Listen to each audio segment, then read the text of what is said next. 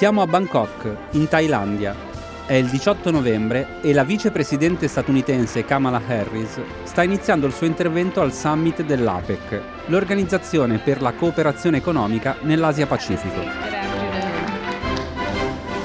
A un certo punto arriving.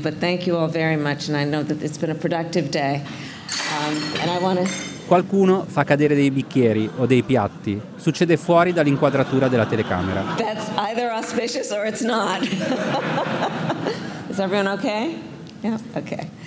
Harris la prende bene, um, si mette a ridere e ha la uh, prontezza di riflessi di chiedere alla platea se questo micro incidente porterà bene o no. Perché questo, per l'amministrazione americana, è un appuntamento importante. Davanti ai delegati dell'APEC vogliono fare bella figura. Nell'APEC, oltre agli Stati Uniti, ci sono altri 20 paesi, compresi Cina, Russia, Giappone e Corea del Sud. E al summit Harris ci è arrivata un po' a sorpresa.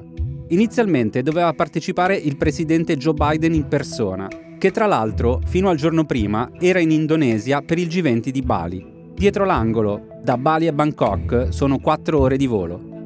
Solo che Biden ha dato forfè all'ultimo, perché a Washington aveva un impegno improrogabile. Il matrimonio di sua nipote Naomi, che nonno Joe le ha organizzato nel cortile di casa, alla Casa Bianca. Quindi, dal punto di vista asiatico, gli Stati Uniti, per uno dei summit più importanti dell'area, non hanno mandato il capo, ma la numero due. Considerando il momento storico decisamente delicato, l'appuntamento formale e l'etichetta, non proprio un bel biglietto da visita. Soprattutto perché Biden, da quando è diventato presidente, ha sempre ripetuto che i suoi Stati Uniti in Asia vogliono tornare a giocare un ruolo di primo piano, perché il principale competitor internazionale per l'amministrazione Biden è la Cina. Poi, nel febbraio del 2022, con l'invasione russa, è cominciata la guerra in Ucraina. Da un lato, gli Stati Uniti hanno sostenuto e continuano a sostenere l'esercito di Kiev. Dall'altro, si stanno impegnando per rafforzare i legami politici coi partner europei della Nato dopo gli anni terribili di Trump. Sempre dal punto di vista asiatico, Biden non ha mantenuto le promesse. In Asia doveva fare la parte del leone e invece si sta occupando dell'Europa. E allora la parte del leone in Asia l'ha fatta il presidente cinese, Xi Jinping. Sono Simone Pieranni e questo è Altri Orienti, un podcast di Cora Media. Ogni settimana vi raccontiamo cosa succede in Asia e come cambia un continente che determinerà anche il nostro futuro.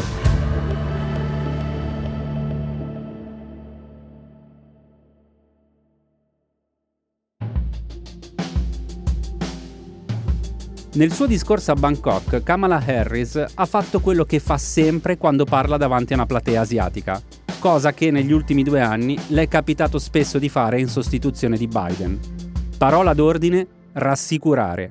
Ha detto che gli Stati Uniti sono qui per restare e che Washington è un partner economico affidabile che ha a cuore la prosperità nella regione che gli Stati Uniti sono una orgogliosa potenza del Pacifico e hanno un interesse vitale nel sostenere una regione che sia aperta, interconnessa, prospera, sicura e resiliente. Riassunto, secondo Harris, per gli asiatici non c'è partner economico migliore degli Stati Uniti d'America. Footage from Bangkok.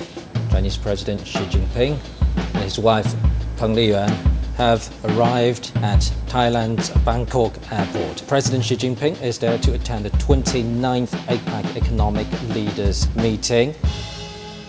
Xi Jinping, prima di tutto, in Thailandia ci è andato di persona e ha incontrato uno a uno tutti i leader.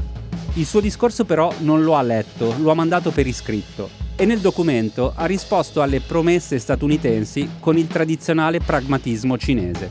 Ha detto che i paesi asiatici non devono farsi la guerra tra loro e che bisogna evitare il rischio di tensioni da guerra fredda. Poi che la regione Asia-Pacifico non è il cortile di nessuno e per questo non può diventare un'arena per la competizione delle grandi potenze. Infine ha ribadito quello che è il punto fermo della strategia internazionale di Pechino, la creazione di un ordine mondiale più giusto, cioè un ordine mondiale nel quale la Cina non sia più il socio di minoranza degli Stati Uniti.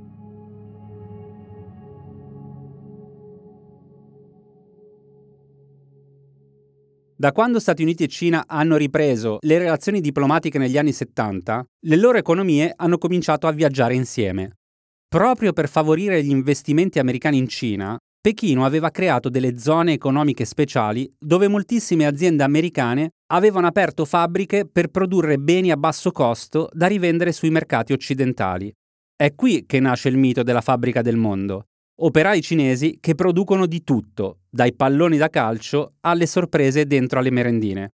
Una forza lavoro enorme con caratteristiche cinesi, cioè stipendi da fame e niente sindacati tra i piedi. Bringing China into the WTO is a win-win decision. It will protect our prosperity and it will promote the right kind of change in China. It is good for our farmers, for our manufacturers, and for our investors. Encouraging China to play by international rules, I say again, is an important step toward a safer, saner world. Era l'inizio degli anni 2000 e il tifoso numero uno della Cina, fuori dalla Cina, era il presidente Bill Clinton. Lo abbiamo appena sentito spiegare perché sarebbe bellissimo far entrare Pechino nel WTO, l'Organizzazione Mondiale del Commercio. E infatti nel 2001, un anno dopo le parole di Clinton e dopo 30 anni di trattative, la Cina entra ufficialmente nel WTO. E qui succedono due cose. Gli statunitensi possono iniziare a investire in settori che prima in Cina erano chiusi. Ad esempio, aprono aziende nel settore manifatturiero e investono nel settore finanziario. E anche la Cina ci guadagna. Le tariffe per l'esportazione da membro del WTO sono molto vantaggiose e Pechino ne approfitta.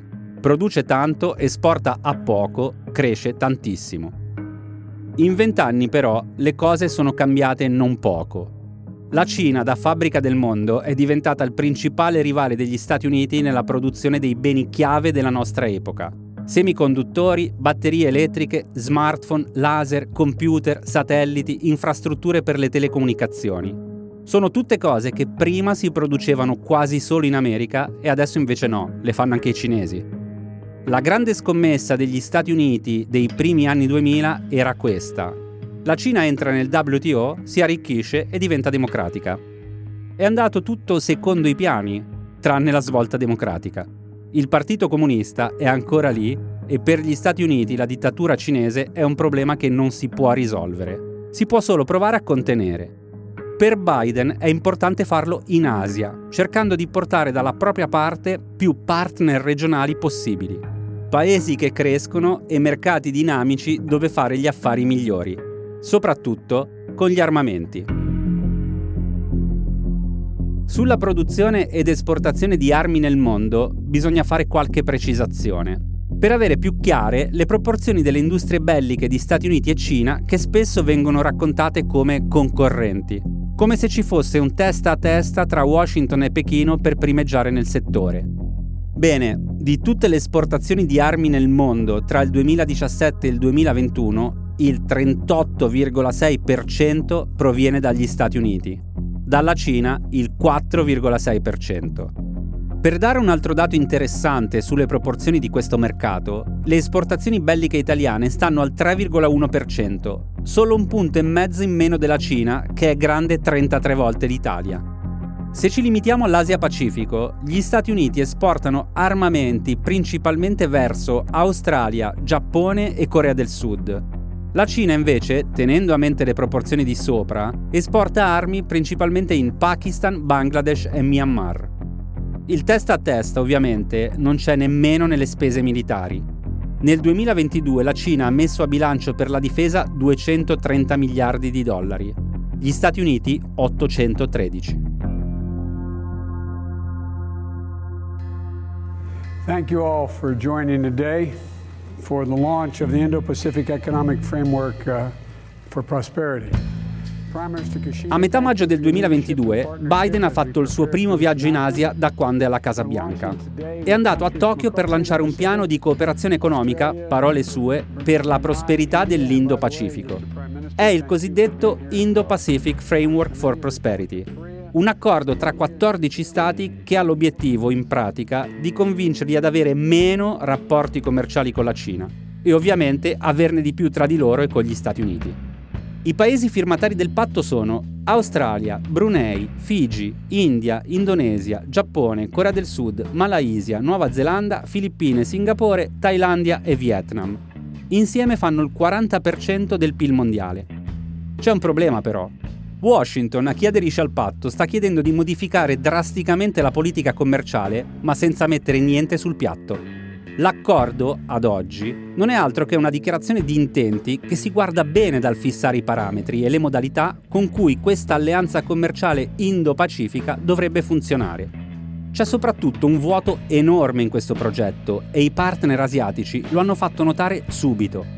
Nel piano di Biden mancano le esenzioni alle tariffe doganali con gli Stati Uniti, cioè l'incentivo per rilanciare le esportazioni dalla regione verso il mercato americano.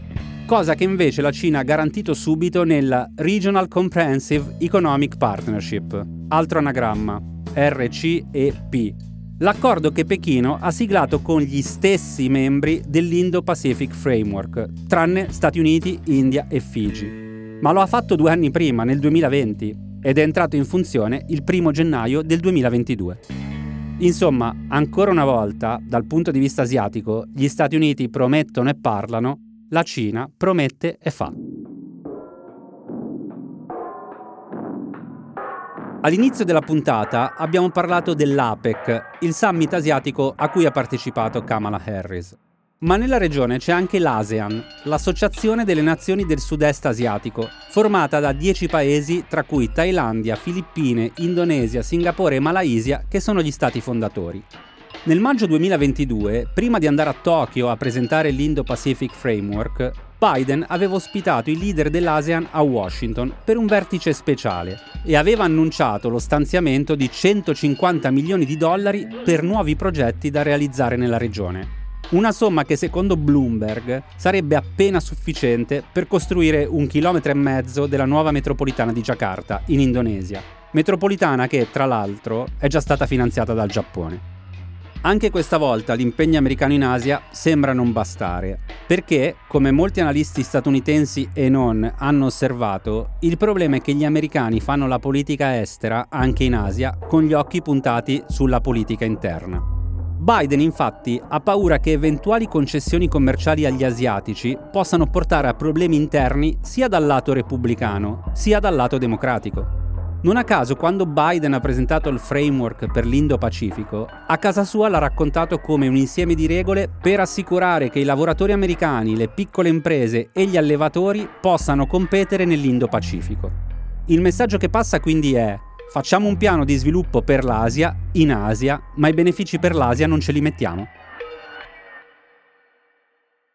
Ricapitolando, Visto che da un punto di vista economico la strategia di Biden in Asia ha evidenti limiti, Washington si è giocata la vecchia carta della guerra fredda e dello scontro ideologico. I'll be a president who will stand with our allies and friends and make it clear to our adversaries the days of cozying up to dictators is over. Il presidente americano negli ultimi mesi ha detto più volte che nella comunità internazionale ci sono due schieramenti, le democrazie liberali e gli stati autoritari, i buoni e i cattivi, e che gli Stati Uniti coi buoni ci collaborano e i cattivi invece li isolano. Tra i cattivi ovviamente c'è la Cina. È che molti paesi asiatici, anche quelli più preoccupati dall'espansione cinese, non amano questa distinzione così netta tra buoni e cattivi e soprattutto sono realisti. Sanno che oggi in Asia nessuno può rinunciare a fare affari con Pechino e nessuno vuole fare una crociata contro la Cina basata su valori americani. In Asia vogliono che gli Stati Uniti mettano sul tavolo un piano economico preciso e dettagliato che permetta di fare meno affari con la Cina e più affari con gli altri, come vuole Washington, ma senza perderci. E per rispondere a questa richiesta, l'Indo-Pacific Economic Framework non basta. Ciao Antonio, mi senti?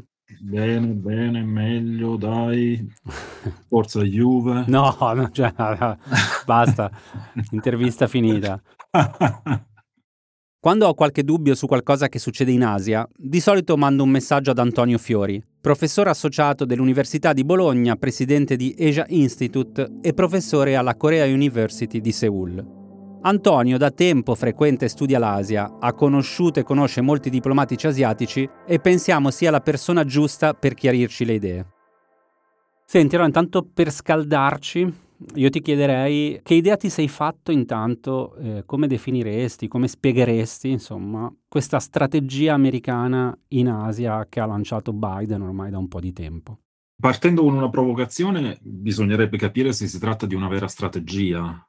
Quello che io osservo è che eh, sostanzialmente Biden non si slega moltissimo dalla, um, impalpabilità, se così posso esprimermi, delle due amministrazioni precedenti. C'è stato naturalmente l'allargamento quasi esclusivamente nominale eh, relativo alla visione geografica che gli americani hanno dell'Asia, sono passati dalla, dall'Asia Pacifico all'Indo-Pacifico. Ecco, scusa sì. Antonio, ti fermo un secondo. Su questo ci spieghi un attimo proprio perché questa terminologia invece è importante, perché gli Stati Uniti usano Indo-Pacifico anziché usare Asia-Pacifico, cioè è una scelta politica, possiamo dirlo?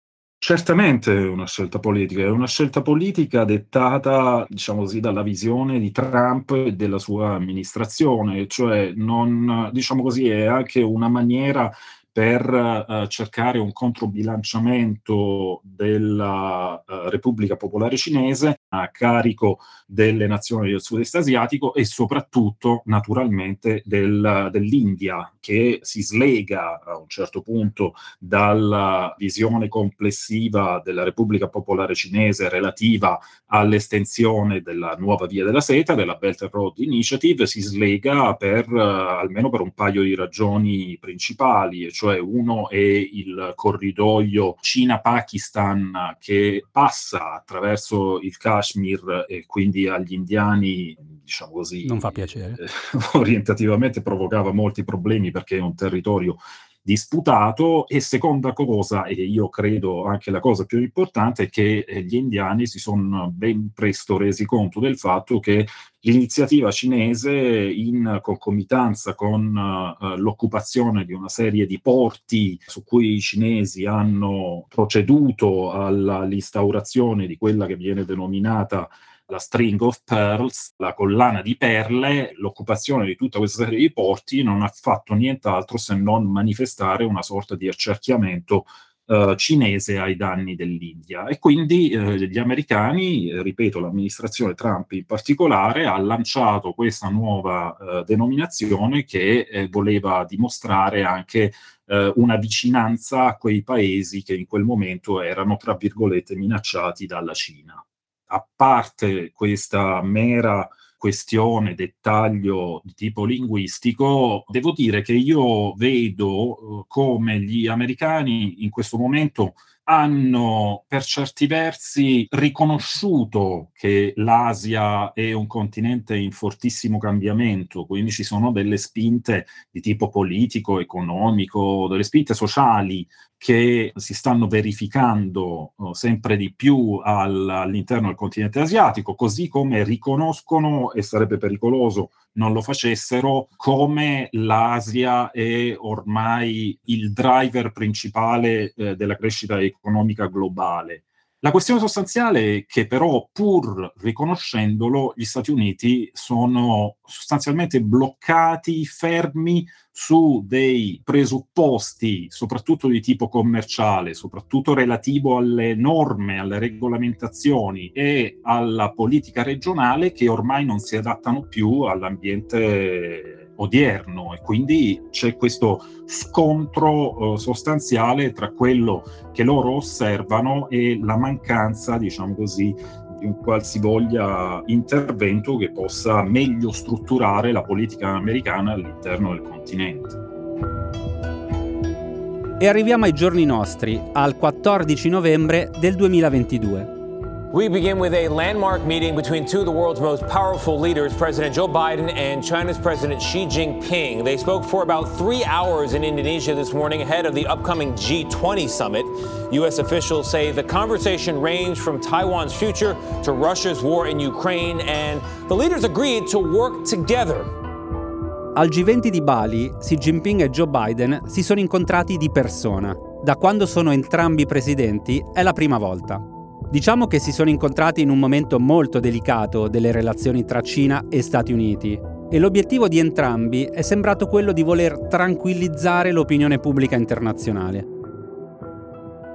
Senti, alla luce dell'ultimo G20, quello in cui insomma Xi Jinping e Biden hanno fatto le foto insieme, sorridenti, mi pare che in generale l'incontro sia stato letto un po' da tutti positivamente, perché è chiaro che se si riaprono comunque dei canali di comunicazione, diciamo educati rispetto a quelli che erano stati gli ultimi tra Cina e Stati Uniti, credo che ne beneficino un po' tutti.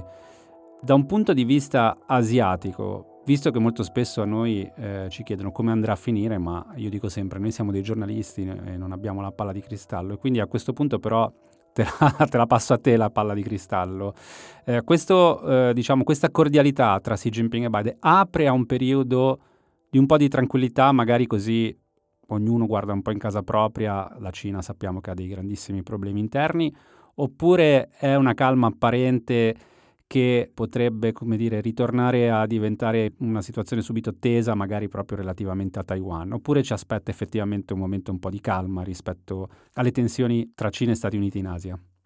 Questa è una domanda da 100 milioni di dollari. Ti dico come l'ho letta io perché sinceramente, questo è un, un, ovviamente un mio limite probabilmente, eh, sinceramente io non, ho, non, sono stato rassicurato dalla cordialità e ci mancherebbe che non fossero cordiali in quella situazione, ma non sono stato rassicurato dalla cordialità dei due capi di Stato eh, quando si sono incontrati al G20. È ovvio che la, la, cordialità di fondo è un bene per tutti, è ovvio che i due capi di Stato si sono tornati a parlare, c'erano stati dei momenti in cui i rapporti erano assolutamente sfilacciati, sostanzialmente si è arrivati a pienamente concordare sulla necessità di eh, limitazione eh, dell'arma atomica da qualunque parte essa possa provenire, che sia la Russia piuttosto che la Repubblica Democratica Popolare di Corea. Hanno parlato dei diritti umani e già lì sono insorti dei problemi di un certo genere. D'altra parte la questione viene vista in maniera diametralmente opposta e questo probabilmente sta anche un po' nella visione visione,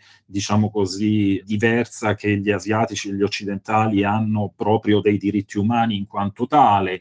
E poi si è arrivati alla questione sostanziale, cioè Taiwan. E su Taiwan devo dire che Biden insomma, ha fatto delle dichiarazioni molto anacquate per certi versi, cioè si augura che il rapporto tra cinesi e taiwanesi possa mantenersi sotto uh, un, un, profilo eminentemente pacifico e questo ce lo auguriamo tutti, ma fondamentalmente Xi Jinping gli ha fatto molto chiaramente capire che c'è quello che eh, da più parti viene chiamata la linea rossa, e cioè che i cinesi non sono più disponibili a far sì che qualcun altro, soprattutto dall'esterno, significativamente gli Stati Uniti, su alcune dinamiche che loro considerano di centrale importanza per i propri interessi nazionali, scavalchino questa uh, linea rossa.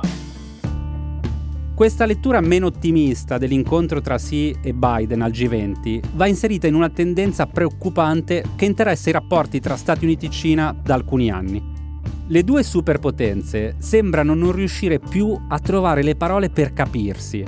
La diplomazia si basa molto anche sull'empatia umana che si viene a creare tra i leader e i funzionari di paesi diversi. E infatti nella storia recente ci sono stati dei periodi d'oro, diplomaticamente parlando, tra Cina e Stati Uniti, proprio perché le rispettive squadre diplomatiche conoscevano bene il paese con cui dovevano trattare.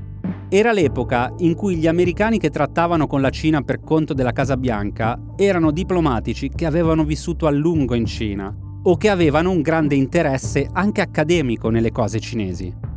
Quell'epoca è finita. Lo si vede ad esempio dalle dichiarazioni della segretaria del Dipartimento del Tesoro americano, Janet Yellen, che ha detto di non avere assolutamente idea di chi saranno le sue controparti economiche nel nuovo Partito Comunista di Xi Jinping. E questo non è un problema di Yellen, è un problema dei diplomatici che dovrebbero aiutare a informare Yellen su cosa succede a Pechino.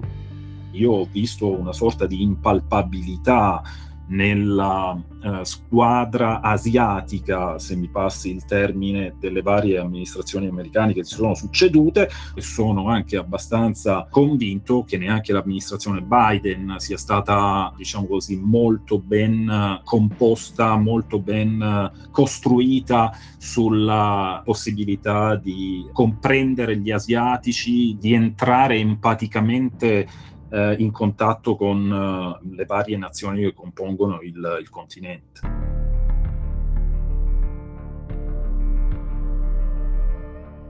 Nel 1972, l'allora presidente americano Richard Nixon e il suo segretario di Stato Henry Kissinger incontrarono a Pechino Mao Zedong e l'allora premier e ministro degli esteri Zhou Enlai.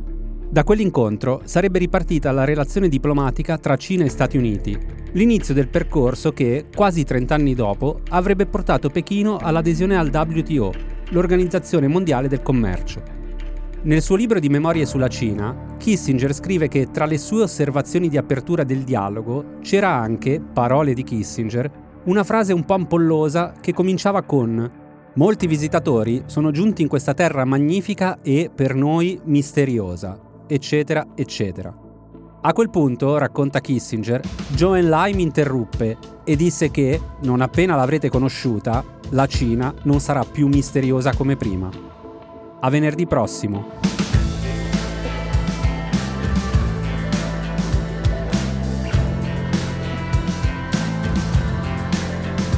Altri Orienti è un podcast di Cora Media, scritto da Simone Pieranni e Matteo Miavaldi. La cura editoriale è di Francesca Milano. La post-produzione e il sound design sono di Daniele Marinello. La supervisione del suono e della musica è di Luca Micheli. Il producer è Alex Peverengo.